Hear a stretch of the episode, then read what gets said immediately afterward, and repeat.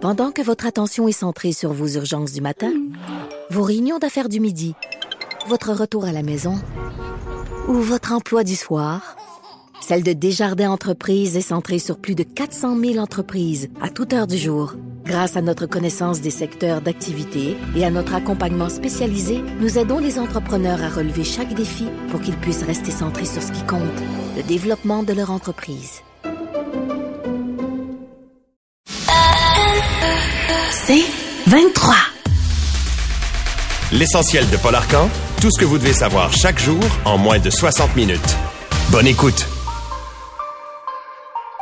Puis si on jette un coup d'œil sur euh, ce qu'on peut appeler ces phénomènes météo extrêmes, quand vous regardez la situation euh, en Nouvelle-Écosse, c'est absolument incroyable, particulièrement au Cap Breton, où la neige est tombée en quantité, c'est absolument renversant. Euh, dans certains coins, on a atteint 80 cm de neige et dans des secteurs un peu plus montagneux, si vous voulez, euh, on parle de 150 cm de neige. Euh, les autorités ont dû louer de l'équipement, ont demandé l'aide évidemment du gouvernement provincial, du gouvernement fédéral. Et il y a tellement de neige que des gens qui sont comme coincés à l'intérieur de leur maison et euh, qu'on va tenter justement d'ouvrir les routes. C'est la priorité pour pouvoir ensuite permettre aux gens de sortir de chez eux.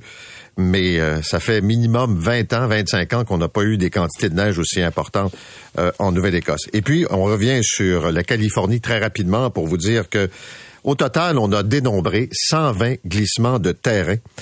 Et on a ce qu'on appelle ces rivières atmosphériques, donc de la pluie torrentielle qui a frappé euh, la ville de Los Angeles euh, et la périphérie, Santa Monica également.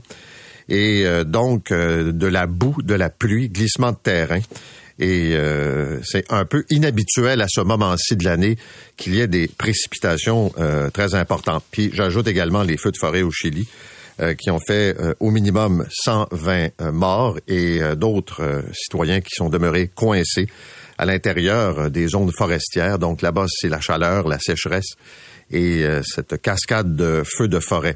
Puis il y a beaucoup d'experts qui commandent tous ces phénomènes. Euh, évidemment, quand vous regardez le El Nino, le réchauffement, par exemple, de la température des océans, euh, est lié à ces changements climatiques, ben, ça nous amène ces cocktails qui créent des conditions extrêmement difficiles. on va voir ça toute l'année. 2023, ça a été l'année la plus chaude jamais vue. Et donc, ça va se reproduire euh, partout dans le monde. Et il y a des experts qui disent que la planète n'est pas véritablement prête en termes d'infrastructure. Quand vous regardez la quantité de neige qui est tombée en Nouvelle-Écosse, la quantité de pluie qui est tombée en Californie, est-ce qu'on est capable d'absorber autant d'eau? Puis si je ramène ça à Montréal, il y a ce débat sur la capacité des égouts de la ville de recevoir des quantités importantes d'eau. Ce qui m'amène à vous dire d'ailleurs que les élus devraient revenir à la mission première d'une ville et de ses dirigeants, qui est d'assurer les services. Et ce qu'on voit malheureusement de plus en plus, ce sont des shows de boucan pour se donner une image. Et je vais donner des exemples de ça euh, ce matin. Prenons le cas et, je vous le dis, ça m'a, ça me met le feu parce que c'est la période de l'année où on reçoit les comptes de taxes. Et partout, dans toutes les villes, là, ce sont des augmentations substantielles. Et on a le discours des élus, et c'est correct, là, sur les changements climatiques, puis les mesures à prendre. Puis bon, tu sais, oui, il y a des enjeux importants, puis oui, il faut investir, et c'est pas strictement les villes qui ont la capacité financière de le faire. Mais quand je vois ce matin la ville de Montréal qui est en grande réflexion sur les comptes de dépenses, puis qui paye les bouteilles de vin parce qu'on paye, on paye pas, je peux pas croire qu'après la commission Charbonneau, ce qu'on a vu comme pique-nique à l'hôtel de ville, qu'il y a des gens qui pensent encore que c'est un bar ouvert puis qu'on peut s'amuser aux frais des contribuables. Puis là, je veux pas non plus tomber dans le régime sec, là. On veut rendre, je disais, à Ville-Saint-Laurent, ils sont à réflexion. Ils rendent hommage à des bénévoles deux fois par année puis on sert un verre de vin. Est-ce qu'on coupe ça? Est-ce que ça, c'est une dépense abusive? Pense pas. Mais les dépenses qui ont été euh, faites par les gens de l'Office de consultation dans des périples à travers le monde, c'est d'un ridicule. Non seulement c'est insultant, mais c'est d'un ridicule. On n'a pas besoin d'envoyer des gens qui organisent des consultations à travers la planète. Cette espèce d'idée, on ne sait pas trop d'où ça vient, qu'on est au-dessus des affaires et que euh, l'expertise mondiale a besoin de la contribution de la ville de Montréal. Là, chez moi, là, c'est pour organiser des consultations souvent qui sont plus ou moins bidons, là. Mais ça, c'est un autre débat. Puis je voyais en fin de semaine Dominique Olivier, l'ex-président du comité exécutif, qui poursuit Québécois pour 1,6 million. Premièrement, elle reconnaît que les faits sont vrais. Elle n'a pas aimé le traitement, puis elle n'a pas aimé être congédiée par la mairesse de Montréal. C'est la mairesse qui prend la décision. Vous êtes membre du comité exécutif au bon vouloir de la mairesse de Montréal. Et là, c'est la frustration. Je comprends. Mais d'aller manger des huîtres à Paris sur le bras, c'est peut-être pas ça qui va changer le budget de la ville. Mais c'est quand même un symbole qui dérange les contribuables. Ça, c'est un exemple. L'autre exemple, ça concerne la région de Québec le réseau de transport de la capitale qui a conclu un contrat de 34 000 dollars pour faire l'acquisition de tasses corporatives. Encore là, vous allez me dire, c'est pas grand-chose, 34 000 dans le but. C'est le principe. Les sociétés de transport braillent parce qu'ils n'ont pas d'argent. Ils se plaignent parce que Québec est pas assez euh, généreux et on insiste sur le transport structurant. On a des organismes qui chapeautent d'autres organismes, des dépenses inutiles, un service qui n'est pas à la hauteur des attentes. Puis après ça, on se demande pourquoi les gens laissent tomber le transport collectif. Puis là, tu arrives avec des niaiseries comme ça. Le maire de Québec lui-même trouve que ça n'a pas de bon sens. Bruno Marchand. Là, je regardais la décision de la ville d'Outremont. Sérieusement, l'arrondissement Outremont. À Montréal, vous avez le droit de laisser tourner votre moteur, mettons l'hiver, minutes. À Outremont, on vient d'introduire la notion de 10 secondes. 10 secondes. Puis là, ça, c'est typiquement fonctionnel. Là, j'imagine la scène. On s'assoit. Puis là, on se dit, ça serait le fun de faire un show de boucan. C'est le cas de le dire. Alors, mettons qu'on ramène ça à 10 secondes. Là, il faut enlever les exceptions, les véhicules d'urgence, euh, des gens qui sont pris dans des peut-être des bouchons de circulation, etc. Et là, on dit, oui, mais OK, mais quand il fait très froid, est-ce qu'on le tolère? Fait que là, on va mettre ça à 0 degré jusqu'à 25. Là, vous n'avez pas le droit. Donc, en bas de 0, vous avez le droit. Puis, en haut de 25, quand il fait bien chaud, vous avez le droit de faire tourner le moteur. Sinon, c'est 10 secondes. J'ai plein de questions. Le maire de l'arrondissement va venir nous voir, mais d'abord, ça a pris combien de temps pour élaborer ça? Qui va surveiller ça? Puis quand on va se promener avec un chrono on va identifier des autos, puis on va dire, oh, ça fait 15 secondes, je débarque, étiquette. Et l'étiquette, là, première infraction, ça peut aller entre 150 et 350. Et euh, en cas de récidive, ça peut monter jusqu'à 600 dollars. Puis là, on dit, oui, oui, mais ça a un impact. Ça fait partie de la lutte au changement climatique. Sérieux? C'est un peu ridicule. C'est comme tout le débat sur les fours à bois pour les, les pizzerias puis les bagels. Euh, puis là, je tomberai pas dans, disons, euh, l'exagération de notre ami Gérard Deltel. Là. Il s'agit pas de, de, tuer euh, l'industrie du bagel qui est très distinctive à Montréal. Mais on a pensé à ça, de dire que ça n'avait pas de bon sens, qu'il fallait revoir la pratique. Moi, je pense que ça fait partie de la culture montréalaise, puis c'est pas ça qui va faire en sorte. Et quand je dis revenir à la mission première, c'est de gérer la ville. Vous nous chargez assez cher en taxes. On peut-tu vous demander d'avoir des trottoirs qui ont de l'allure. Tu sais, le temps perdu à élaborer des niaiseries comme ça, il y a quelque chose d'hallucinant. En parlant de bagels, de Gazette ce matin, elle nous parle d'une certaine controverse au sujet des bagels. Il y a une promotion qui euh, euh, va se tenir chez euh, Saint-Viateur Bagel, je pense que jusqu'au 12, 12 février. Et là, on, vous vend un bagel où il n'y a pas de trou. Alors là, vous avez les puristes qui sont outrés qui disent qu'un bagel, d'ailleurs, le mot en yiddish bagel, ça veut dire anneau ou bracelet, donc il y a un trou. Là, il n'y en a pas. Et c'est à peu près l'équivalent de deux bagels. Alors, c'est assez massif, là. Et, mais la demande est très forte. Euh, et le, le, propriétaire de Saint-Viateur Bagel dit que les gens veulent ça. les traditions, puis les images quand même qui font que Montréal est une ville distinctive, c'est important de, je trouve, garder ça. Puis on parle de, des bagels, mais on pourrait parler d'un paquet d'autres euh, événements qui font que Montréal, ou, je dis événements parce qu'il y a beaucoup d'événements à Montréal, mais il y a des endroits emblématiques. Et ça m'amène à vous parler du stade olympique. On a annoncé hier 870 millions d'investissements. Alors, essentiellement, il faut refaire l'anneau technique et il faut refaire le toit du stade. Et on a élaboré un plan avec un consortium, avec un risque partagé, pour éviter, ce qui est toujours le cas dans des projets de cette nature, un dépassement des coûts. Est-ce que ça va coûter 870 millions? Peut-être, j'ai des doutes, parce que c'est toujours pareil, on va découvrir que. Sauf que cette fois-ci, l'approche semble assez réaliste. Ça, c'est le premier constat. Et là, je vois ce matin, puis il y a tout un débat, là. Euh, est-ce qu'on doit faire ça, 870 millions? Euh, pourquoi est-ce qu'on n'a pas démoli le stade olympique? On prétend que ça coûterait un milliard. Un milliard pour démolir le stade. Je ne sais pas d'où ça vient. Je ne sais pas. Euh, ça me paraît énorme. Mais quand même, mettons là que c'est un des arguments. Puis ça peut pas être de dire que Taylor Swift serait venu au stade olympique. C'est une belle image, mais c'est pas ça qui fait que tu investis. Et je l'ai dit souvent, Michel Labrec a fait un travail remarquable dans le parc olympique pour revitaliser puis de rendre ça plus attrayant. Et je sais qu'il y a des gens qui sont pas d'accord avec ça, mais quand même, je pense que c'est un symbole à travers le monde, cette structure olympique qui a coûté la totale, qui est partie tout croche dans des chantiers où il y a eu euh, du gaspillage, qu'il a eu euh, de la collusion. Euh, Québec a dû intervenir pour que ça soit à peine complété pour les Jeux olympiques. Quand on fait l'historique du stade olympique, c'est pas Jojo. Et on en a mis de l'argent. Puis là, on va en remettre. Et je vois tous les commentaires ce matin, là. C'est trop cher. C'est pas comment comment on va occuper le stade à longueur d'année? Des questions qu'on va poser évidemment à la ministre responsable et au PDG du stade.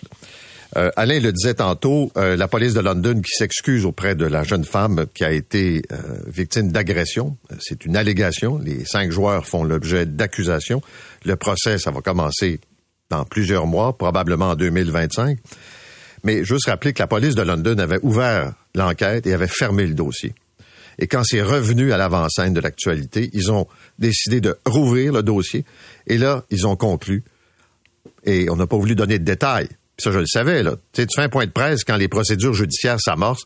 C'est pas vrai que la police va venir raconter ce qu'ils ont trouvé. Mais ils disent avoir eu des éléments nouveaux d'information, ce qui leur permet de porter les accusations contre euh, les cinq joueurs en question. Et aujourd'hui, la ministre Isabelle Charret va euh, annoncer un projet de loi attendu pour améliorer la sécurité des jeunes sportifs. Et notamment, on va s'assurer, je pensais que c'était le cas, mais visiblement ce ne l'était pas, de la vérification d'antécédents judiciaires sur toute personne qui a un rôle d'autorité avec des athlètes, les entraîneurs, les entraîneurs adjoints, bref, tous ceux et celles qui gravitent autour. Est-ce qu'ils ont, oui ou non, des antécédents? On nous dit que personne ne pourra échapper aux vérifications. Et ce sera au moment de l'arrivée d'une personne dans un organisme, mais également après un certain nombre d'années, je pense que c'est trois ans, on fera d'autres vérifications. Victoriaville qui décide d'annuler le spectacle gratuit d'Éric Lapointe, décision du conseil municipal. Alors, c'est une maison d'hébergement pour femmes battues qui a dit, moi, j'ai un problème avec ça. Qu'Éric Lapointe, qui s'est ramassé devant les tribunaux, qui a plaidé coupable pour violence conjugale. C'est pas ça le chef d'accusation, mais on se comprend, là. Et euh, de dire, ben, la ville, avec les taxes, parce que c'est un festival, de spectacle gratuit, ben, on va payer Éric Lapointe. Et le message aux organisateurs, c'est de dire, ben, si vous voulez avoir Éric Lapointe, faites-en un spectacle payant. Et ce qui est intéressant dans le cas d'Éric Lapointe, il y a beaucoup d'artistes qui se sont retrouvés dans des controverses, des humoristes, Julien Lacroix, on pourrait en nommer plusieurs, qui ont été là, euh, annulés, qui n'ont pas le droit de se produire, qui étaient menacés dès que leur nom apparaissait euh, sur une page Facebook d'une maison de la culture. Euh, tu pouvais pas, c'était interdit, puis bon. Éric Lapointe, malgré tout ça, a réussi à naviguer, qui est quand même assez spécial, à donner des spectacles, à participer à des festivals. C'était plein. Et la raison pour laquelle on l'invite, c'est qu'il remplit ses salles encore aujourd'hui. Éric Lapointe est un cas, disons, je dirais pas unique, mais presque, d'artiste impliqué dans une affaire de violence conjugale et qui réussit quand même, peut-être pas la carrière d'avant, là, mais pas loin. Être capable de continuer euh, à gagner sa vie avec le spectacle. Également, ce matin, on va parler d'intelligence artificielle. On n'arrête pas de dire qu'il faut l'encadrer. Et je lis dans la presse que euh, on pourrait, grâce à l'intelligence artificielle, prévenir des tentatives de suicide. Et là, tu dis, OK, mais ça marche comment? Euh, on pourrait donc équiper le système de surveillance avec de l'intelligence artificielle qui viendrait comme détecter des gens qui ont des comportements peut-être euh, inquiétants. C'est des gens qui, par exemple, sont sur un quai de métro, qui bougent pas, qui sont là depuis longtemps, le métro passe, ils embarquent pas dedans, puis ils sont comme un peu euh, en réflexion ou sont dans leur bulle. Euh, des gens qui euh, pourraient sembler euh, découragés. Autrement dit, d'analyser avec l'intelligence artificielle des comportements et ça pourrait permettre éventuellement peut-être de sauver des vies. Euh, on va parler avec l'innovateur en chef du Québec ce matin parce que beaucoup de voix se font entendre pour dire c'est très bien l'intelligence, ça, peut faire euh, des choses extraordinaires, mais il y a tout le côté qu'on a vu avec euh, de la propagande, des fausses informations et à quel point il y a un potentiel justement de danger. Et également, ce matin, il y a l'archevêché de Montréal qui est en cours sur l'aide médicale à mourir. Euh, parce que on a euh, dans une église installé une maison de soins palliatifs. Et dans la loi concernant les soins de fin de vie, il y a une disposition qui fait en sorte que les maisons de soins palliatifs ont l'obligation d'offrir l'aide médicale à mourir. Et là, on dit, comme c'est euh, une église, que ce sont sur des terres qui appartiennent toujours à l'Église de Montréal, on ne peut pas forcer les gens qui opèrent cette maison de soins palliatifs à aller contre la loi de Dieu. Alors là, c'est la liberté de religion et on ne peut pas l'imposer. Et je sais que c'est tout le débat là sur les soins palliatifs, les soins de fin de vie. Il n'y a pas que l'aide médicale à mourir. Mais là, ça vient de prendre un virage religieux. Donc, c'est dans le devoir ce matin que vous pouvez lire ça. Vous écoutez l'essentiel de Paul Arcan en 60 minutes. De retour après la pause.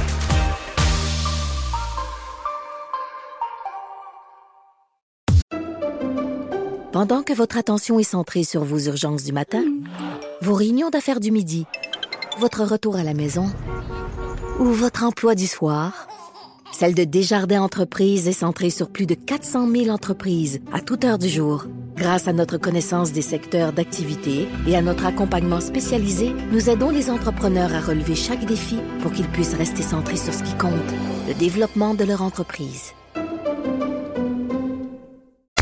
L'essentiel de Paul Arcan. Donc, Parc olympique, 870 millions pour revamper le stade, l'anneau, le toit, évidemment.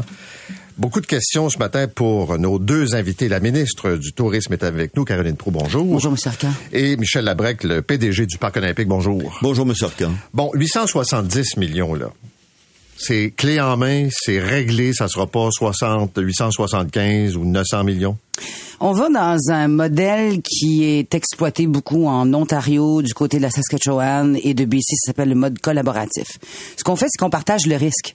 Le gouvernement du Québec veut partager le risque avec le consortium qui a été choisi, dûment étudié. Donc, dans les profits et dans les pertes, les deux mettent les billes en jeu.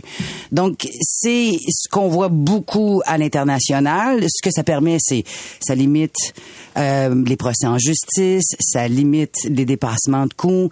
Ça fait qu'on travaille ensemble. Hein. Le parc va travailler avec Pomerleau, Canam, et les deux ont intérêt à respecter le prix et à respecter l'échéancier. Donc, c'est un modèle qui est vraiment bien exploité dans le reste du Canada sur 120 projets de 50 millions en mode collaboratif. Deux seulement sur 120 ont enregistré des dépassements de coûts ou encore un retard. Donc, la moyenne est très bonne. Et c'est ce vers quoi on s'en va. donc, vous avez-vous donné une fourchette? Euh, je comprends que tout le monde partage le risque, là, mais de dire ça peut être 10 de plus au final. Il est, capté dans le montant. Il est capté, tout les est capté. Les analyses de risque sont dedans, les contingences de projets sont dedans, les taux inflationnistes du ministère des Finances pour les années à venir sont dedans, les coûts de main-d'œuvre, machinerie, euh, matériaux, tout est capté. Donc, on fait des simulations. Les assurances, euh, les assurances nécessaires, c'est capté. Mais par exemple, j'ai, on voit ça souvent, là, euh, Pomerleau peut pas arriver puis dire on vient d'ouvrir une poutre, puis on s'est aperçu que c'est pas ça qu'on pensait, puis que là, il y a des coûts additionnels. Ils sont captés. C'est-à-dire, les risques sont établis. On, sait, quand on va défaire la toiture de PVC, on a fait le prix, on s'est dit ça, la risque là-dessus, 2% Quand on va défaire la castillage puis le métal, oh, pas trop de risque, on met un 5. Nanotechnique, un peu plus complexe, on a regardé exactement comment il a été fait. Pour le défaire, on met un- une part de risque de plus. On a prévu X millions, on met 15 de plus de ça. Donc, on capte au préalable, donc c'est ça qu'on faisait dans les travaux exploratoires depuis quelques mois, on capte au préalable dans le, dans le montant total qui est les coûts du contrat et les coûts du parc olympique, c'est-à-dire nos experts à nous qui suivent le dossier, on a les nôtres, nos employés, tout est capté et tout ce qui a été fait avant, donc le dossier d'opportunité et le dossier d'affaires sont dans ce montant-là. Ce que je lis depuis hier, là, c'est que la structure, euh, j'allais dire, de financement et d'exécution semble être bonne. Ce que je comprends là, des, des analystes qui connaissent ça mieux que moi, là. la question qui demeure, c'est puis c'est symbolique, puis c'est une question euh, pas toujours rationnelle quand on parle du stade olympique Non, de Montréal. Vous avez raison. Tu sais, ça devient émotif. euh, on connaît l'histoire, Oui. puis comment c'est parti tout croche, puis bon. Oui. Mais en même temps, là, ce que j'entends, puis je vais essayer de traduire le mieux possible les questions, entre autres de mes collègues des sports. là. Le stade olympique de Montréal, on n'avait pas le choix de faire des travaux. C'était ça où on le condamnait. C'était une fermeture euh, pure et simple. Avec euh, les dernières données à 20 000 déchirures, corrige-moi Michel si je me trompe, là on était d'ici un an ou deux à hiverniser. Donc ça veut dire enlever la toile, démonter la toile de l'intérieur de l'aire de jeu, hiverniser, et là vous exposez et mettez à risque l'enceinte euh, du stade, ce qui allait à terme fermer, amener à la fermeture pure et simple du stade olympique. C'est pas envisageable pour le gouvernement du Québec. C'est un symbole international, touristique, économique, de développement économique. C'était impossible de pouvoir aller euh, dans cette direction-là. Je vais prendre une image. Quand on rénove une maison, mettons que je change la toiture, Oui. puis la charpente et tout ça. Quand je pense au stade, allez-vous modifier les sièges? Allez-vous modifier le système de son? Est-ce que ça, c'est dans le 870 Non. millions ou c'est ou c'est ailleurs et ça va venir plus tard? Ça va venir plus tard. On fait la première étape, là. On remplace. Puis si on avait fait l'inverse, M. Arcan, si on avait commencé à tout faire ça, les gens diraient écoutez, mais qu'est-ce que vous faites là? Il n'y a pas de décision sur Exact. le toit, ça coule. Ouais. Fait que là, donc, on s'est dit, passons cette décision-là, mais comme on a fait pour la tour, je donne l'exemple de la tour à chaque fois. Si on avait annoncé le parc olympique va investir 375 millions dans la tour, ça n'a pas de bon sens, mais c'est ça qui a été fait. Le, le centre sportif a été refait, l'INSQ a été construit, la tour a été rénovée, on a fait un bâtiment de base, on a installé des jardins Sigma RH, on fait l'observatoire, on change de funiculaire. Le gouvernement du Québec, par ce geste qui indique, moi ce que je comprends comme président de société publique, c'est là on a un 5 ans, on a un PQI de 10 ans, 20, 24, 34, puis dans la continuité de ça, comme on a fait, ça va se faire étape par étape, mais on a déjà capté à la demande du gouvernement, c'est quoi les priorités, c'est quoi en analyse de valeur, qu'est-ce qui offre le plus? Sonorisation, acoustique. Ben oui, c'est numéro OK, un sur la liste. L'expérience client, comme on dit. là, Oui. ce- Oui. ce concept qui revient souvent. là. Oui. Euh, puis je parlais avec Alain ce matin, puis des gars de sport, puis tout ça, des gens qui vont avoir des spectacles. Les nouveaux stades qui arrivent dans le monde sont équipés de loges, Oui. de grandes promenades. Oui. c'est autre chose. Est-ce que ça, ça fait partie des plans à Ben, venir pour le stade olympique de Montréal? Partons du principe qu'on peut pas comparer le BC Place puis Toronto avec Montréal. Les structures sont complètement différentes et sachez que les investissements en, en continu se font du côté de Toronto et de Vancouver. Et oui, l'expérience cliente est extrêmement importante dans le développement des affaires du parc olympique. Quand on parle de la sonorisation puis de l'acoustique, bien sûr que c'est en haut de notre liste parce qu'on veut avoir des événements de tout type de tout type où la réception de la musique, du son arrivera pas 17 secondes en retard. C'est ce qu'on vit présentement, M. Arcan. Quand vous êtes dans le centre du stade, vous êtes en haut, puis la note est jouée, il y a 17 secondes de réverbération. Ça, avec la toiture, donc toute la notion d'acoustique va être changée. Mais au fil du temps, on fera donc les améliorations. On va prendre les concessions alimentaires. Hein? Ouais. Ouais. Concessions alimentaires, la loi avant, là, nous disait pas de contrat de plus que 3-5 ans. Exact. Là, Mme Proux a changé loi. On a une loi qui nous permet de faire des 10-20 ans. On a un nouveau toit. On fait un appel d'offres. On cherche quelqu'un qui va investir 5 millions. On refait toutes les concessions alimentaires. Il investit, puis il se rembourse capital et intérêt sur ce qu'il va vendre. Les loges. Même chose. On a un toit. On sait qu'on est parti. On dit à quelqu'un, veux-tu embarquer avec nous? Euh, les technologies de l'information, veux-tu être le propulseur des technologies de l'information? On est reparti, là, avec un toit pour 50 ans. Veux-tu investir avec nous? Donc, ça, c'est possible. Puis, deuxièmement, de la même façon qu'on procède depuis une douzaine d'années, puis depuis dix ans, de façon méthodique, appliquée, tout ça, les expériences sont déjà modélisées, puis ils vont se faire dans le temps. Fait que, il y a une inquiétude, mais moi, je, rassure les gens. Le gouvernement du Québec prend cette décision-là. C'est pas pour le lendemain matin. Aller dormir sur ses lauriers, là. C'est con- c'est considéré que le stade, c'est le grand stade du Québec. Actuellement, le taux d'occupation du stade, c'est combien? Ah, une, bonne année, là, pré-pandémie, on faisait 150 euh, jours d'occupation, entre 120 et 180 jours d'occupation pour les auditeurs. C'est, on monte un événement comme présentement cette semaine, c'est le salon de l'habitation. On tient le sal- salon de l'habitation dans le fond, pas dans l'enceinte, dans l'arrière-scène, et on le démonte. Fait c'est à peu près ça. Quand il y a 20 matchs, disons, de, on va dire de football, une empreinte là, de 8 matchs dans une année à domicile, ben là, tu as 2 trois jours à chacun, 24 jours. Fait que c'est ce qu'on dit, donc 150. Ce qu'on pense surtout, c'est qu'on a 20 à 30 événements.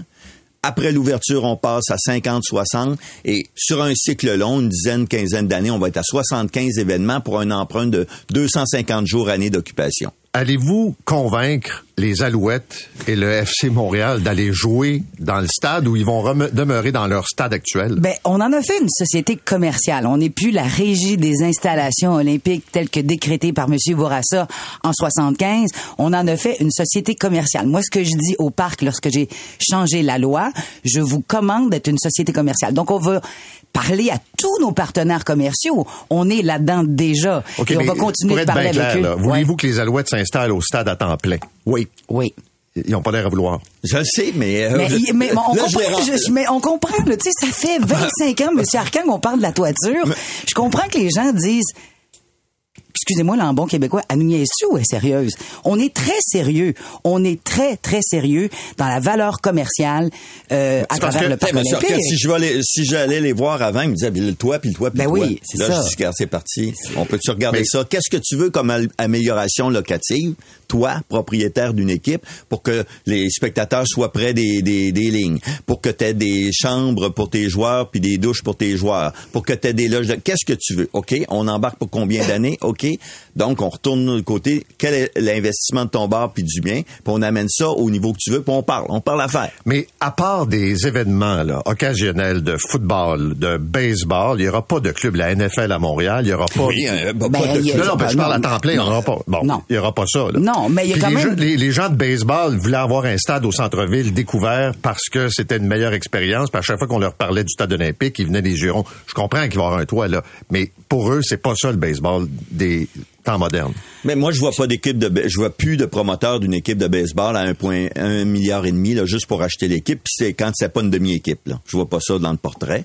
premièrement. Puis deuxièmement, je veux pas dire, mais on prépare le futur. On prépare l'avenir. On prépare les 50 prochaines années. Ce que, ce que j'ai dit hier, on peut-tu faire ça? On peut-tu préparer l'avenir? Conséquemment, on a eu quatre équipes de football, le Concorde, la Manique, la Machine, les Alouettes, là, qui, qui, qui reviennent. Je veux dire, qu'est-ce qui nous dit qu'on n'aura pas une équipe professionnelle euh, Féminine? féminine? Ben On a- oui, ben oui, on en par- parlait hier. Parce C'est- que euh, votre collègue euh, qui est sport, euh, qui est au Isabelle, sport, Isabelle Charret, elle, ouais. travaille là-dessus au niveau absolument. Canada. Qui dit ça? Fait que donc, l'empreinte sportive des 20 prochaines années risque de changer. Le type de sport risque de changer. Les ligues américaines, veulent peut-être réouvrir de nouvelles concessions, de nouvelles approches. Moi, dans le sport motorisé, il y a des approches. Dans les e-sports, il y a des nouvelles approches. Puis il est temps que Montréal revienne la métropole du Québec sur la liste des destinations internationales, que ce soit pour tous les événements auxquels fait référence Michel et les autres grands concerts. Je sais qu'on revient euh, beaucoup sur Taylor Swift, puis on se moque un peu de moi, mais quand même l'image est forte.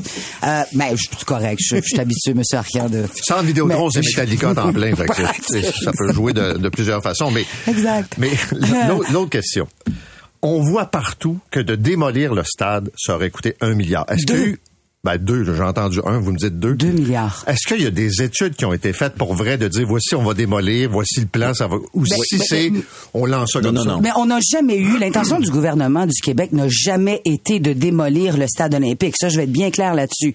Mais quand Michel et moi, euh, on a commencé à travailler sur euh, la toiture du stade, évidemment qu'on a analyser euh, de façon très granulaire cette option-là. Mais moi, j'en reviens pas que ça coûte un milliard ou deux Ben, milliards. parce que c'est, c'est, c'est bloc par bloc. C'est 500 000 tonnes de béton puis d'acier. C'est 35 000 voyages de camions. C'est euh, des zones... Quand on touche pas à l'amiante, on y touche pas, mais quand on y touche, il y a des précautions. C'est toutes les analyses. Le- Les risques dans ce projet-là, là, c'est 30-50 des estimés initiaux. Il y a une, une voie, une voie de métro, la ligne verte, avec deux stations. Ouais. Il y a une tour. Qu'est-ce que ça va avoir comme Ouais. impact sur la tour? Qu'est-ce que ça va avoir impact sur les rues qu'on a en dessous, puis la centrale euh, thermique est au bout du euh, stationnement P5 en dessous, là, on va y cheminer. C'est tout interrelié. Il y a, une- il y a plus de béton en, en dessous qu'après. Après, on réhabilite minimalement ça comment? Parce que là, on se retrouve avec 200 mètres par 300 mètres par 30 mètres de profond. Ça a l'air d'une grande carrière pleine d'eau. En plein. Donc, c'est les coûts. Il y a beaucoup, beaucoup de, dans les analyses qu'on avait initiales, 700 millions, porté à 1,2 milliard, 30% de risque de plus. Grand chantier, 20% de plus. Risque, ben, on a dit au voisinage de 2 milliards avec une réhabilitation à minimum pour faire ça. Puis un actif de 4 milliards et demi, ça fonctionne pas. Dans la logique, ça ne fonctionne pas. L'actif du parc, le parc olympique et tout ça, on est à 4 milliards, 4 milliards 1. C'est énorme la valeur du parc. Et les phases, pardon, à venir de, de rajeunissement là, de, pour le son, les, c'est le budget va tourner autour de combien? Mais en fait, déjà avec euh, ce qu'on appelle l'acoustique et la sonorisation, c'est vrai que euh, pour s'inscrire dans les grandes villes, on a une, euh, un devoir d'amélioration, ne serait-ce que pour la sonorisation et l'acoustique. Maintenant, vous avez vu les images, vous avez la toile extérieure et vous allez avoir une toile intérieure, ce qui va faire en sorte de vraiment améliorer grandement l'acoustique. Comme je vous le mentionnais, maintenant, il y a 17 secondes OK, de mais la mise à niveau totale, siège et tout ça, est-ce que vous avez... C'est dans le temps, ça. Je- je- Mais vous n'avez pas de prix, vous n'avez pas de budget Non, ben, là-dessus? on, a, on a d'estime? le budget annuel, le budget Exact. annuel du parc olympique. Sur un actif de, je vais vous dire, 4 milliards, faut toujours calculer 1% par année. C'est une règle du pouce, donc 40 millions. Fait que 40 millions, si vous mettez ça sur 10 ans, ça fait 400 millions. Puis ça, mais ça se fait 10, 20 ans. OK. Donc, c'est des cycles longs. On a dépensé 475 millions dans les 10 dernières années, un peu plus. C'est le rythme d'un bâtiment qui vaut euh, 6 milliards avec la tour puis tout ça. C'est le, le métro de Montréal vaut 100 milliards. Si tu mets pas un milliard par année là-dedans pour entretenir, résider Cathy, Deux questions en terminant. D'abord, ça n'a rien à voir avec le stade olympique. Là. La ville de Victoriaville vient d'annuler la présence d'Éric Lapointe dans un festival parce qu'il y a eu des plaintes, notamment d'une maison qui aide des femmes euh, qui sont victimes de violences conjugales en disant on peut pas cautionner un spectacle gratuit. Qu'est-ce que la ministre du Tourisme pense de ça? Ah ben c'est de la prérogative de la ville, c'est sa décision. Euh, je vais je vais vous dire honnêtement, ce matin ma revue de presse était davantage sur le stade olympique. Vous écoutez-vous à 5h30 pour savoir comment vous vous sentiez un matin avec le stade que de que de m'arrêter euh, à l'histoire de Ben, d'Éric festival, non, vous n'avez pas de... Pas pour l'instant. Non, j'ai pas j'ai pas j'ai pas lu l'histoire, je l'ai entre, entendu là, euh, à travers les branches, mais je suis pas intéressé vraiment euh, à cette histoire-là. Je être sais que vous quittez et que c'est volontaire, vous me l'avez fait sentir. C'est, quitté au sens que j'ai pas demandé de nouveau mandat de C'est 3 ça. ou 5 ans. Mais je veux vous remercier puis vous féliciter parce que euh, je l'ai dit, c'est très émotif le stade olympique quand on en parle. Puis moi, je suis assez vieux pour avoir vu, disons, les différentes étapes. Vous avez euh, pimpé la place, comme on dit. Vous avez revampé l'endroit. Puis je pense que le stade, mais tout ce qu'il y a dans le parc olympique, les aménagements qui ont été faits, ça a donné une nouvelle vie euh, importante dans l'est de Montréal. Puis c'est en bonne partie grâce à vous pendant ces, ces deux mandats-là. Puis je pense que c'est important de le dire. Ça, ça me touche. Merci beaucoup d'être venu ce matin. Merci. Michel Labrec, le PDG du Stade olympique, la ministre du Tourisme, Caroline Proux. Vous écoutez l'essentiel de Paul Arcan en 60 minutes. De retour après la pause.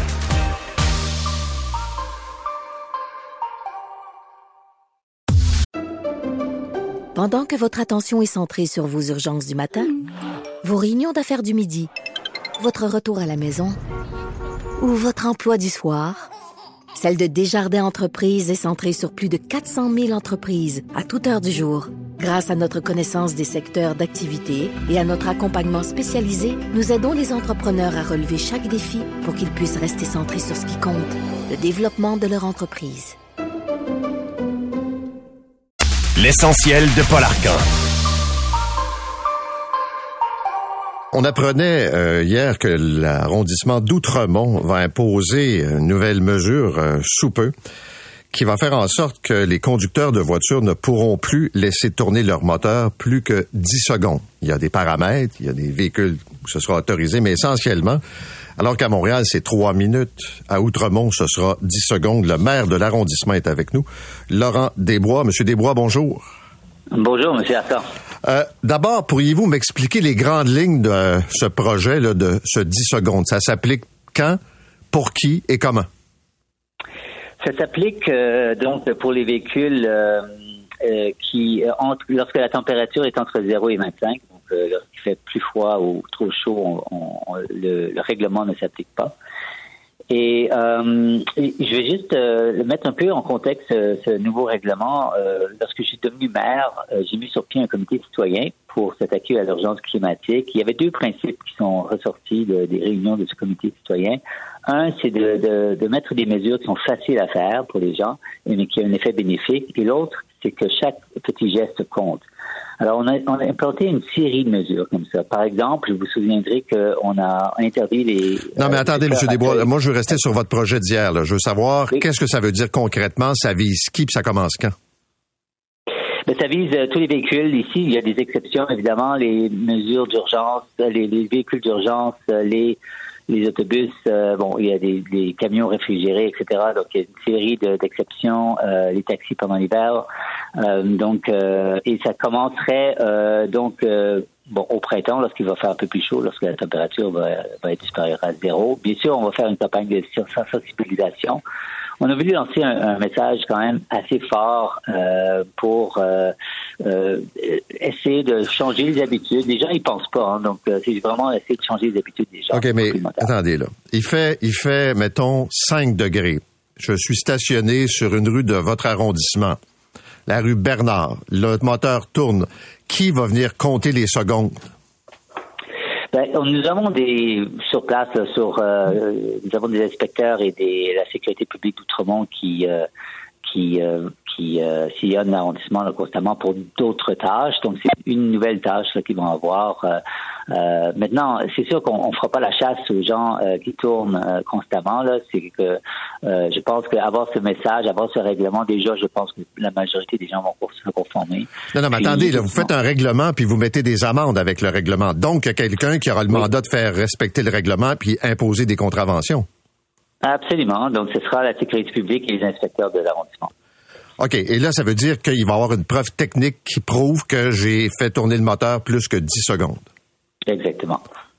Oui. Il va se promener avec un chrono?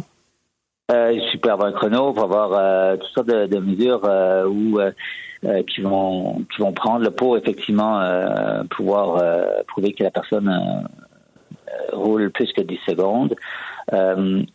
Donc, ce sera. En fait, moi, je, personnellement, je pense que cette, cette, ce règlement de 10 secondes du max euh, est beaucoup plus facile à appliquer que le, que le 3 minutes euh, établi à.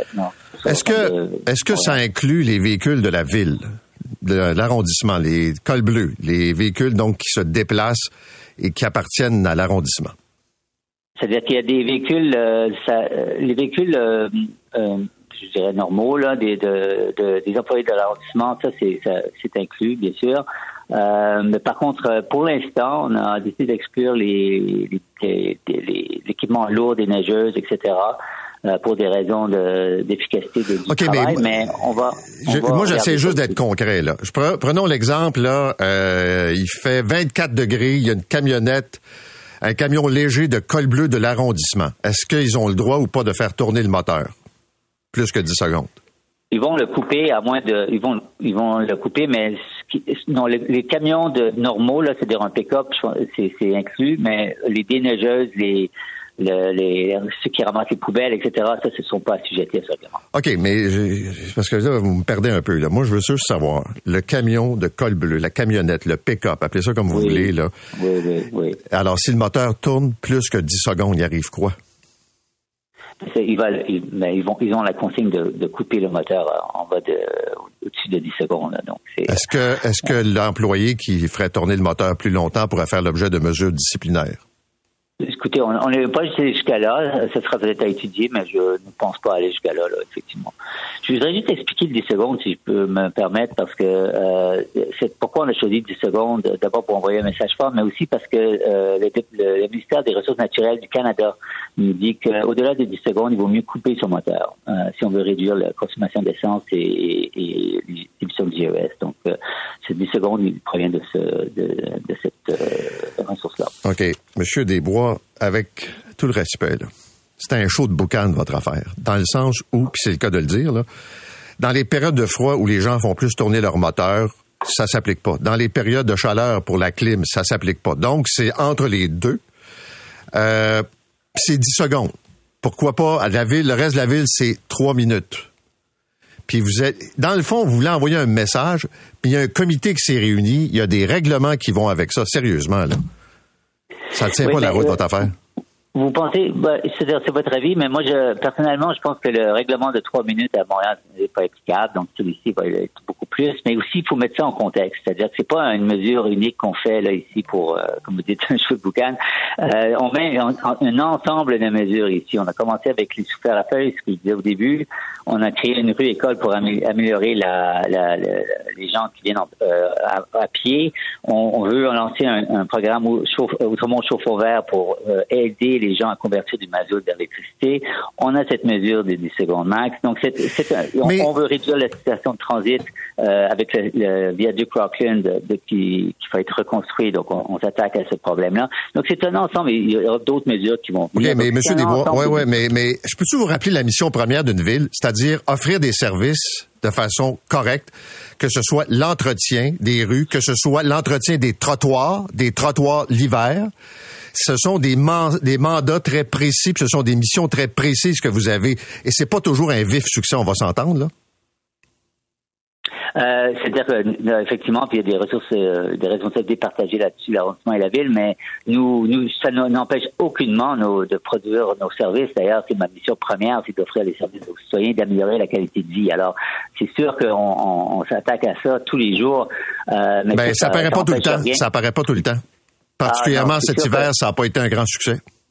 Ah, mais vous savez, euh, ça c'est un grand, euh, un grand débat sur le, le, le, le financement des arrondissements euh, entre le, de la ville de Montréal qui nous finance en dessous du, du taux d'inflation depuis plusieurs années et autrement a été particulièrement affecté. Donc nous ah, avons bien sûr des problèmes, mais nous faisons tout en notre possible pour le faire le mieux qu'on peut avec les ressources qu'on a. Je comprends, M. Desbois, mais c'est quand même extraordinaire. Les comptes de taxes des citoyens commencent à entrer.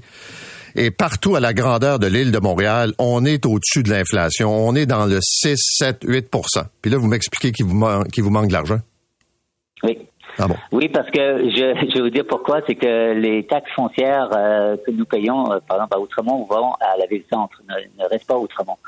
Donc, nous payons cinq fois plus de revenus de nos taxes foncières vont à, la, euh, à, la ville-centre et la ville-centre nous redonne un, un, un cinquième, donc 20 seulement OK. Eh, mais, mais, M. Desbois, je vais juste terminer avec un commentaire d'une citoyenne qui m'a écrit ce matin de votre arrondissement, qui me dit, je trouve ça tellement ridicule, pour ne pas dire insignifiant, pendant que je me bats pour avoir des passages pour élèves près d'une école plus sécuritaire.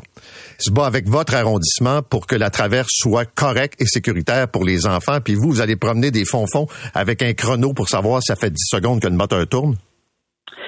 Nous travaillons, euh, nous travaillons fort depuis deux ans pour sécuriser les écoles et ça n'a rien à voir. C'est-à-dire que euh, les amendes d'ailleurs qui sont reçues restent à Outremont, donc euh, c'est une activité qui se finance elle-même.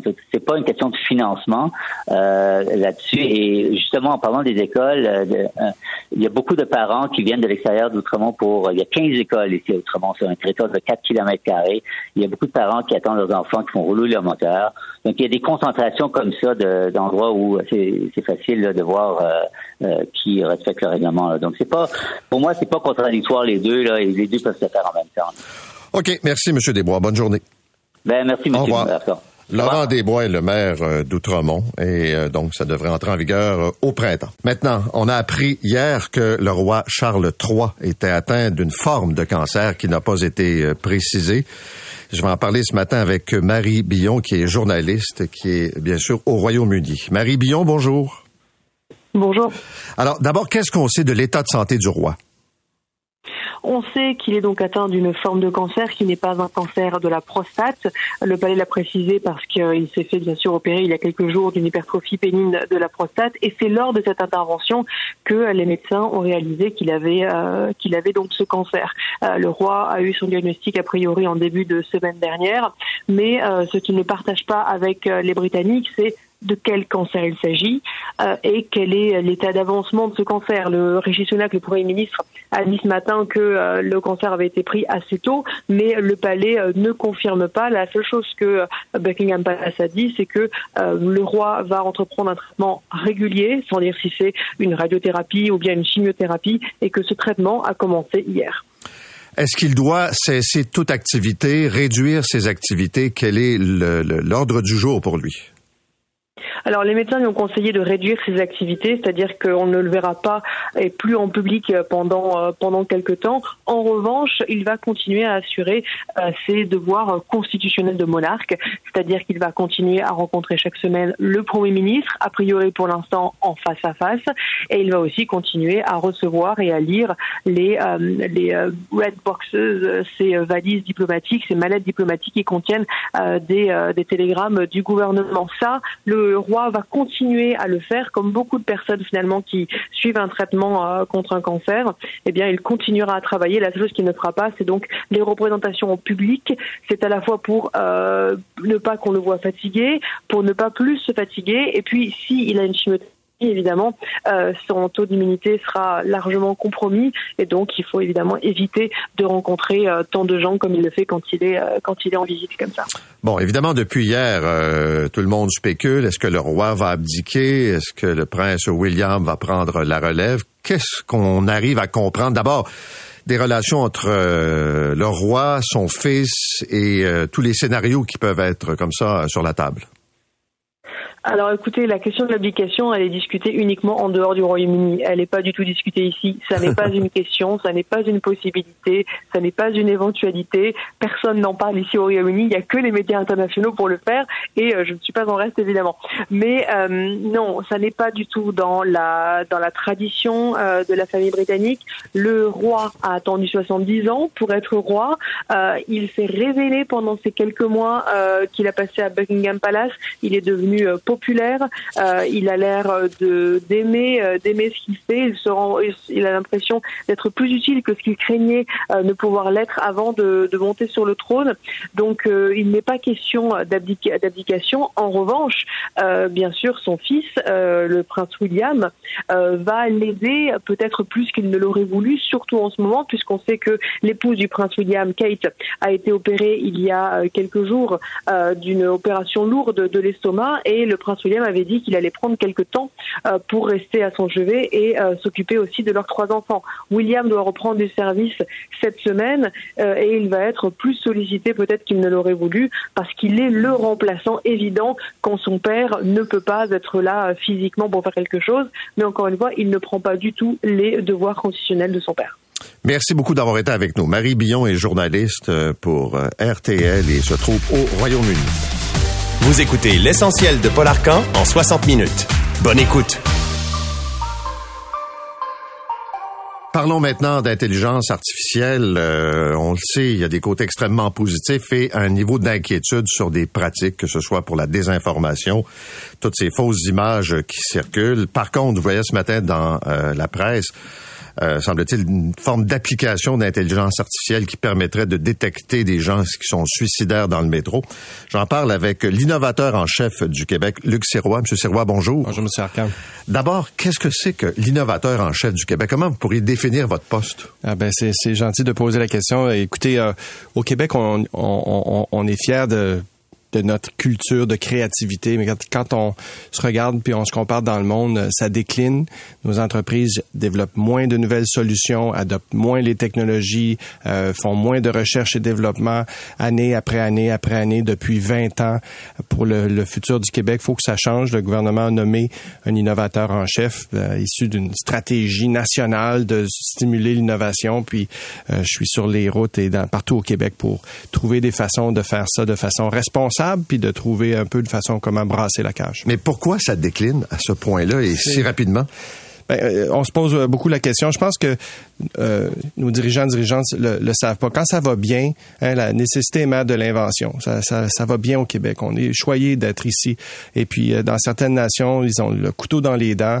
Euh, ils ont mis la, la, pédale au plancher pour euh, pour se développer. Ici, ben, on s'en rend pas compte. Je pense que c'est le phénomène de la, la grenouille qui qui se fait bouillir tranquillement sans s'en rendre compte. En montrant les données, en montrant aux entreprises la situation, je pense que ça va changer. Mais là, vous me décrivez des entrepreneurs qui manquent un peu d'envergure un peu d'ambition.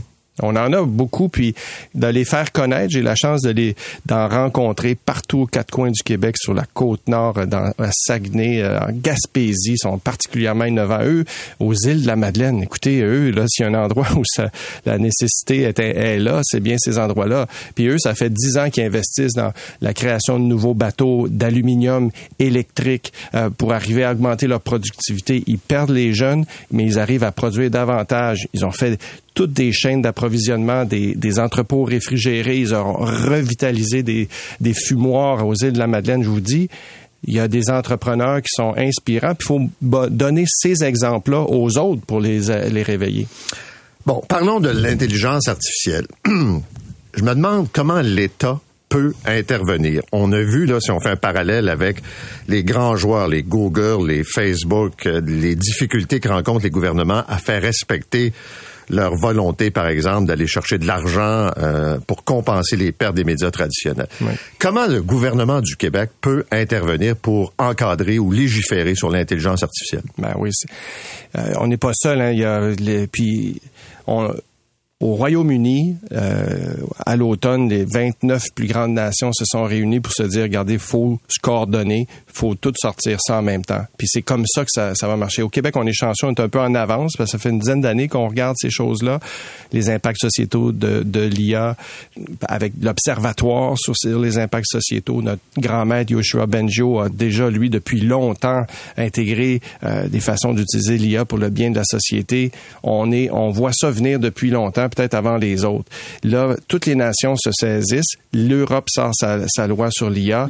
Le président américain a sorti son décret. Donc, c'est une ça va pas être facile, mais au moins on va être en phase avec le reste mais, du monde. OK, mais quand on dit légiférer, là, concrètement, ça veut dire quoi? Donnez-moi des exemples de, de, de, mesures ou de, de ce qu'on pourrait retrouver dans un projet de loi. Ah oui, ben, dans plein d'autres domaines, en fait, dans tous les domaines, il y a des réglementations qui protègent les citoyens. Dans l'alimentation, ce qu'on achète à l'épicerie, on a confiance que, ça a été testé, bien traité. Euh, le building dans lequel on est, le, le transport, l'aviation, évidemment, les médicaments. Quand on prend des médicaments, on se pose pas la question à savoir est-ce que quelqu'un est malveillant derrière ça. Il y a toute une série de tests. C'est un peu la même chose à faire pour l'IA. Une réglementation, un encadrement pour dire, ben là, quand on fait affaire, quand on utilise une, une machine de l'intelligence artificielle, on est confiant qu'il n'y a, a, pas de biais, qu'il n'y a pas de... Euh, les informations sous-jacentes vont pas nous induire en erreur, que les personnes qui l'utilisent derrière sont pas là pour nous manipuler, euh, que si on fait affaire, par exemple, à, à une intelligence artificielle, à un robot, ben qu'on nous avertit. Hein, qu'on nous le dise, attention. Et si on ne veut pas faire affaire avec un robot, qu'on ait le droit de demander de parler à un humain, par exemple. C'est le genre de choses à mettre en place dans une réglementation, une loi. Mais en même temps, ça m'apparaît tellement énorme tout ce qui circule, les, les, les exemples récents, j'ai parlé souvent à M. Benjo, les exemples qu'on voit de Taylor Swift qui est reproduit dans des, des, images pornographiques qui sont partagées par 25, 40 millions de personnes à la fois, des faux événements qu'on présente, la, la, la, les fausses informations. Est-ce que je comprends qu'il y a tout un côté positif aussi à l'intelligence artificielle. Oui, merci. Faut, faut pas l'oublier. Non, mais je On me parlait dis, du suicide. Hein, c'est un exemple de pouvoir détecter des gens qui, qui vont pas bien dans une station de métro. Mais vraiment, est-ce que les États sont pas, malheureusement, trop petits pour se battre contre ce genre de, technologie? Ben là, la question, euh, c'est comme si euh, bon, il y a des criminels qui sont super bien organisés. Est-ce qu'on n'est pas trop petit pour faire face à eux? Non, il faut quand même le faire. Non, ça, mais le... la mafia ne meurt jamais. Ouais, mais il faut quand même le faire. Il faut quand même dire au Québec, comme partout dans le monde, ben qu'est-ce qui est acceptable, qu'est-ce qui l'est pas, mettre les balises, c'est quoi les principes à respecter, puis de faire en sorte que les gens puissent avoir le plus confiance possible. Puis oui, il y, a, il y aura toujours des malfaiteurs, puis il y aura toujours des nations voyous comme Monsieur euh, Benjo les, les nomme qui vont euh, qui vont abuser puis ou qui, qui vont essayer de faire toutes sortes de choses de manipulation mais quand même il faut dire ici qu'est-ce qui est acceptable qu'est-ce qu'on veut qui soit fait pour protéger les citoyens, puis qu'est-ce qu'on veut qu'il soit développé. Parce a les lois, ça, ça fait un bout, mais là, il y a les outils. Par exemple, en cybersécurité, ben, ça fait des années que des menaces sont là. Ben maintenant, on a des outils. On installe des des, euh, des antivirus, des antipourriels. On, on a plein de façons. Mais en même temps, ce matin, j'ai une étude qui montre que les entreprises sont mal protégées au Québec, investissent pas beaucoup, sont encore hyper vulnérables. Pourtant, là, a quelque chose qui, est concret puis que les exemples se multiplient, c'est bien ça, les, les cyberattaques. Euh, oui, et là, ça amène le point de l'éducation, de la formation dans le rapport, c'est un, des éléments importants parce que quand on n'en est pas conscient, on s'en occupe pas. Quand on réalise pas qu'est-ce qui se passe, on s'en occupe pas. On est inconscient de ça. Donc, l'aspect de former les dirigeants pour comprendre qu'est-ce qui est en jeu, comme les exemples de cybersécurité, puis qu'est-ce que qu'est-ce que ça peut avoir comme implication négative. Ensuite, de savoir quoi faire parce que les dirigeants, dirigeantes, euh, mais les travailleurs, travailleuses, ils me disent, Monsieur Serrois, je, je, je comprends là, mais je fais quoi moi là là? Donc là, il faut être capable d'avoir des réponses à ça. Puis ça, c'est une culture, qu'on, une littératie qu'on n'a pas encore. On va l'avoir un jour. Ben, on n'a pas le choix parce que ça va pas aller en, diminuant la vitesse. Pensez-vous que l'intelligence artificielle va être capable de détecter l'intelligence artificielle qui est pilotée par des nations, euh, je dirais, euh, c'est, par des bandits? C'est une des pistes. On va se servir de ça pour savoir ce qui est vrai et faux. C'est absolument essentiel. En cybersécurité, ça a été le cas. L'intelligence artificielle, maintenant, c'est des robots qui arrivent plus de façon pas mal plus sophistiquée à trouver les failles des systèmes, à s'infiltrer dans les euh, réseaux informatiques, à trouver des, façons de créer des supercheries et tout. Puis, c'est des intelligences artificielles qui sont mises dans la dans l'armée des, des, des, euh, du bon côté pour pour les détecter, les voir, à, boucher les trous. C'est la même chose. Euh, puis, l'intelligence artificielle aussi pour générer des données. Par exemple, on se dit, dans le secteur de la santé, on veut développer des nouveaux médicaments, mieux traiter les gens, mais pour ça, il faut des, grâce à l'intelligence artificielle, mais ça, il faut les donner. Les gens ont peur de, de partager des données. L'intelligence artificielle permet de créer des données synthétiques où on peut arriver à qui nous aide à développer ces nouveaux médicaments, ces nouveaux traitements-là, sans avoir besoin des informations des patients. Merci d'être venu euh, ce matin, M. Ben, merci beaucoup. Luc Sirois est l'innovateur, l'innovateur en chef du Québec. Vous écoutez l'essentiel de Paul Arcan en 60 minutes. Bonne écoute. Parlons maintenant des votes qui ont été pris sur l'entente de principe entre Québec et les syndicats du monde de l'éducation. Ça a été particulièrement serré à la FAE, on l'a vu. Euh, donc, les profs divisés, euh, on est d'accord pour les augmentations de salaire, mais on s'entend pas sur le reste vraiment. Mélanie Hubert est avec nous, c'est la présidente donc de la FAE. Madame Hubert, bonjour. Bonjour, Monsieur Arcan. Si on résume là, ce qui s'est passé dans les dernières semaines, les profs ont dit oui pour l'argent, là, c'est correct, on prend l'argent, mais pour le reste, ce que vous avez négocié, ça vient pas changer vraiment ma vie comme prof dans une classe c'est difficile de faire la part des choses parce que le vote n'a pas été pris séparément. L'entente était dans un tout, donc on peut pas dire là si euh, certains ont dit oui à une chose ou à l'autre parce que c'était ça a été présenté dans un tout. Il y a eu un seul vote sur l'ensemble de de de l'œuvre, si je peux dire. Mais vous avez raison sur une chose, les critiques sont en ce moment ciblées plus sur certains contenus de l'entente euh, qui visent plus euh, les attentes que les membres avaient par rapport à ce qui se passerait dans la classe et l'aide qu'ils espéraient obtenir de par la nouvelle entente. Ça, vous avez raison. OK, dites-moi, qu'est-ce que, à part l'argent, qu'est-ce que les profs ont gagné pour améliorer leurs conditions concrètement dans les classes? Dans les classes, ben d'abord, euh, une des demandes était le, le, droit de faire du télétravail pendant des journées pédagogiques et pendant le temps de nature personnelle. Ça, c'est c'est réglé, on, on, pourra là euh, procéder dans ce sens-là. Une autre chose qui a été gagnée, et pour le bienfait des élèves aussi, je pense, on avait beaucoup parlé des classes d'accueil, des services aux élèves issus de l'immigration dans certains centres de services scolaires. C'est une structure qui n'existe pas. C'est peut-être moins évident à Montréal parce qu'il y en a partout sur l'île, mais ailleurs en région, puis même dans la région de Québec.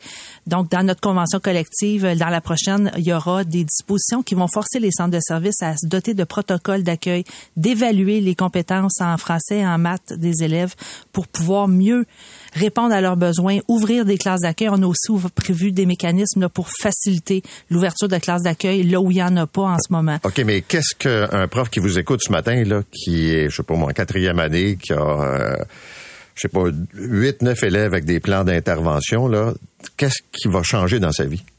Ben, dans la composition de la classe, dans les classes, particulièrement dans les centres de service où il n'y avait pas de service pour les élèves issus de l'immigration, les profs nous disaient, en plus de mes élèves en difficulté, ceux qu'il faut adapter le matériel et ainsi de suite, j'ai aussi à composer avec des élèves qui ne parlent pas français et pour lesquels on mise sur l'immersion.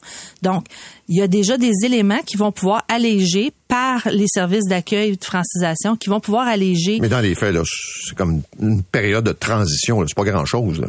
Ben, ce sera déjà, ce sera déjà ça. Et au niveau de la composition de la classe, bien que le mécanisme ait soulevé plusieurs euh, difficultés, puis les gens aient, émis des doutes, ce qu'il faut comprendre du mécanisme de composition de la classe, d'abord, le gouvernement ne voulait pas du tout reconnaître ça au départ dans les ententes. Ça a pris beaucoup de temps avant qu'on réussisse à faire admettre le concept.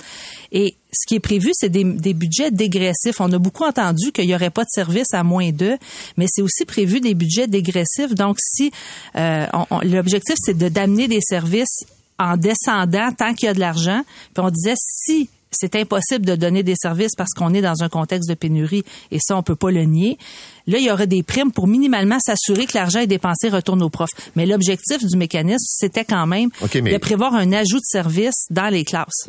Je comprends, mais dans les faits, euh, d'abord, je peux pas faire apparaître des profs, je peux pas faire apparaître des orthophonistes, je peux pas faire apparaître des spécialistes qui vont aider, je peux pas multiplier à l'infini l'aide à la classe. Je veux dire, il y a, y a, une limite parce qu'il n'y a pas assez de main-d'œuvre. Ça, vous êtes d'accord avec ça?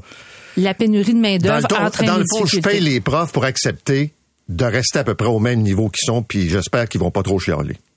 C'était pas c'est pas l'objectif du mécanisme. Le mécanisme c'était vraiment de prévoir des automatismes. mais la conclusion c'est un peu ça. Je vous paye mieux, je peux pas vous dépanner tout de suite, j'espère pouvoir le faire, mais en attendant, je vous compense financièrement l'objectif demeurait d'avoir des services dans les classes. Puis il, y, aura un comité, il y aura un comité de suivi parce que c'est aussi ça l'objectif, c'est d'avoir un comité qui pourra suivre ça puis avoir des discussions. Que ça va venir, mais ça viendra pas rapidement. C'est ça que je veux dire. C'est ce ce que les profs nous ont dit aussi. Ils espéraient des, des solutions plus concrètes et plus immédiates à leurs mots. C'est ça, je pense, qui a été mentionné par le, le plus de membres qui ont critiqué euh, notamment ce mécanisme-là récemment. Aller en grève, pas de fond de grève, c'est une bonne idée, ça.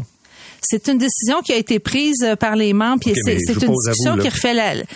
Pour nous, c'est l'idée de les cotisations spéciales que ça prendrait pour monter un fonds de grève. On a invité les membres depuis des années, puis encore cette fois-ci, à se doter eux-mêmes d'un fonds de grève que s'il sert pas, tant mieux. Ça fait un coussin pour toutes sortes d'autres projets personnels. Alors que si l'argent dort dans des coffres des syndicats, et on a vu comment les gens sont critiques aussi par rapport au budget des syndicats, si on avait des sommes astronomiques qui dorment dans des coffres, on se le ferait aussi reprocher. Mais là, les membres, les règles des syndicats, c'est les membres qui les votent. Oui, mais d'autres syndicats qui ont des fonds de grève, puis ça n'a pas l'air à soulever d'enjeux tant que ça.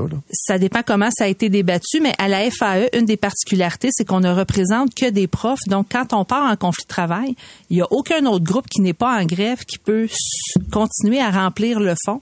Et pour un groupe de 66 000 personnes comme le nôtre, des compensations financières, ça prendrait des, montants astronomiques qui seraient vidés dans le temps de le dire.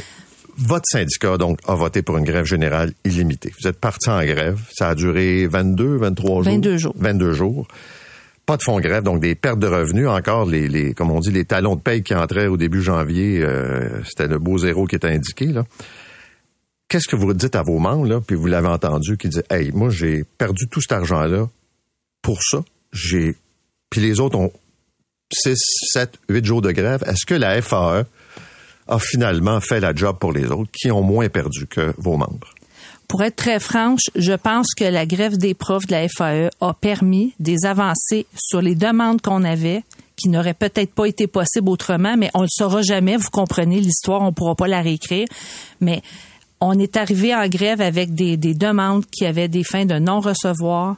Puis au terme de ça, on a réussi quand même à, faire inscrire des choses. Mais les autres profs syndicats ailleurs vont bénéficier des mêmes choses, en gros. C'est sûr que dans l'entente, je, ne peux pas témoigner de l'ensemble des contenus parce qu'on les a pas vus puis ils nous ont pas été présentés, bien entendu. Mais assurément, l'entente qui est sur la table, même si on nous dit qu'elle se ressemble, cette entente-là C'est une entente qu'on a vu évoluer pendant notre négociation. C'est une entente qui répondait aux priorités de la FAE. Et ça, il n'y a pas à en douter. Est-ce que c'est une erreur de ne pas faire partie du Front commun? C'est facile avec du recul de se poser Non, plein mais de quand questions. on fait les, les analyses après, là. Moi, ce qu'on a entendu beaucoup pendant l'automne, c'est des gens qui nous disent, on parle d'éducation, on parle de nous. Puis on entendait nos membres nous dire arrêtez juste de nous parler d'augmentation de salaire puis de retraite, c'est pas de ça qu'on veut parler. Le fait de ne pas avoir été dans le front commun sans dénigrer aucunement les travailleurs travailleuses qui y sont, c'est c'est pas du tout mon, mon intention. On a pu parler d'éducation notamment parce qu'on n'avait pas d'obligation de tenir compte d'un ensemble de groupes, de- de- de- d'avoir à, à faire valoir l'ensemble des, des, des, des, des gens qu'on représente. C'est l'avantage du syndicalisme autonome, c'est de pouvoir parler des choses qui nous concernent, mais ça a aussi d'autres inconvénients qu'on peut observer puis se poser des questions. Mais ça a été le choix qui a été fait. On a beaucoup parlé de la démocratie syndicale, là, mais expliquez-moi une chose. Si les profs sont si motivés par leurs conditions de travail, et pas juste les salaires, là, par tout ce qui, je dirais, tout ce qu'on retrouve dans une semaine de travail pour un enseignant, là, puis qui en ont ras-le-bol, puis qui considèrent qu'on les euh, considère pas assez, pourquoi est-ce qu'ils vont pas voter plus que ça? Je pense que les membres sont d'abord en survie. Euh, les les Non, gens nous disent. Ah, mais je vous dis, les gens Hey, sont moi, fatigués. si ma, ma job est en jeu, ma paye, mes conditions de travail, puis je suis écœuré, je vous jure que je vais aller voter. Je vous comprends, puis c'est ce qu'on souhaite. Nous, mais ce c'est pas qu'on ça qui se passe. les gens ont il y a des questions qu'on pourrait poser aux membres eux-mêmes parce que je peux pas y répondre. Moi, j'étais de celles qui allaient à leurs assemblées Mais générales quand qui même, se sont vous connaissez impliquées. le milieu. Comment ça se fait qu'ils vont pas plus voter que ça sur des... On dit que c'est l'enjeu, c'était une des négociations les plus importantes des dernières années. C'est une excellente question, puis ça va probablement faire partie des questions qu'on devra poser dans nos bilans. Mais nous, ce qu'on souhaite, c'est que tout le débat qu'il y a eu, parce que on le sait, là, que les gens ont, ont échangé, critiqué, euh, communiqué énormément.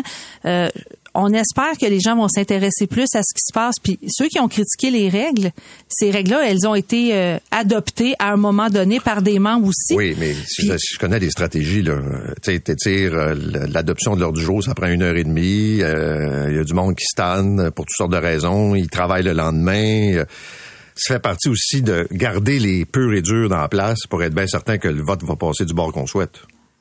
Honnêtement, je, en tout cas, m- la façon que moi j'ai toujours travaillé, mais je peux pas euh, témoigner de tout le monde, mais on a une préoccupation importante sur ce que les membres ont à dire, Monsieur Arcand. J'ai une dernière question. Oui.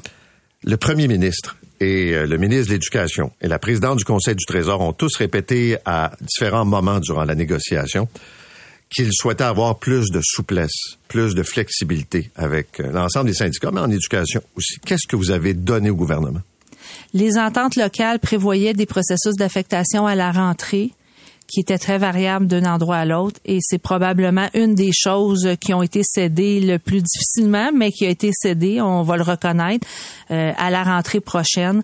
Les affectations vont être devancées. Il y aura un mécanisme qui devrait permettre euh, que plus de gens soient mis en poste rapidement à la rentrée. On verra les effets de tout ça et si ça aura un effet concret sur la pénurie. OK. Puis est-ce que, juste pour comprendre ou compléter cette, euh, cette question-là, est-ce que ça veut dire que des profs plus, euh, plus expérimentés, avec plus d'ancienneté, peuvent être affectés ou seront affectés à des classes plus difficiles?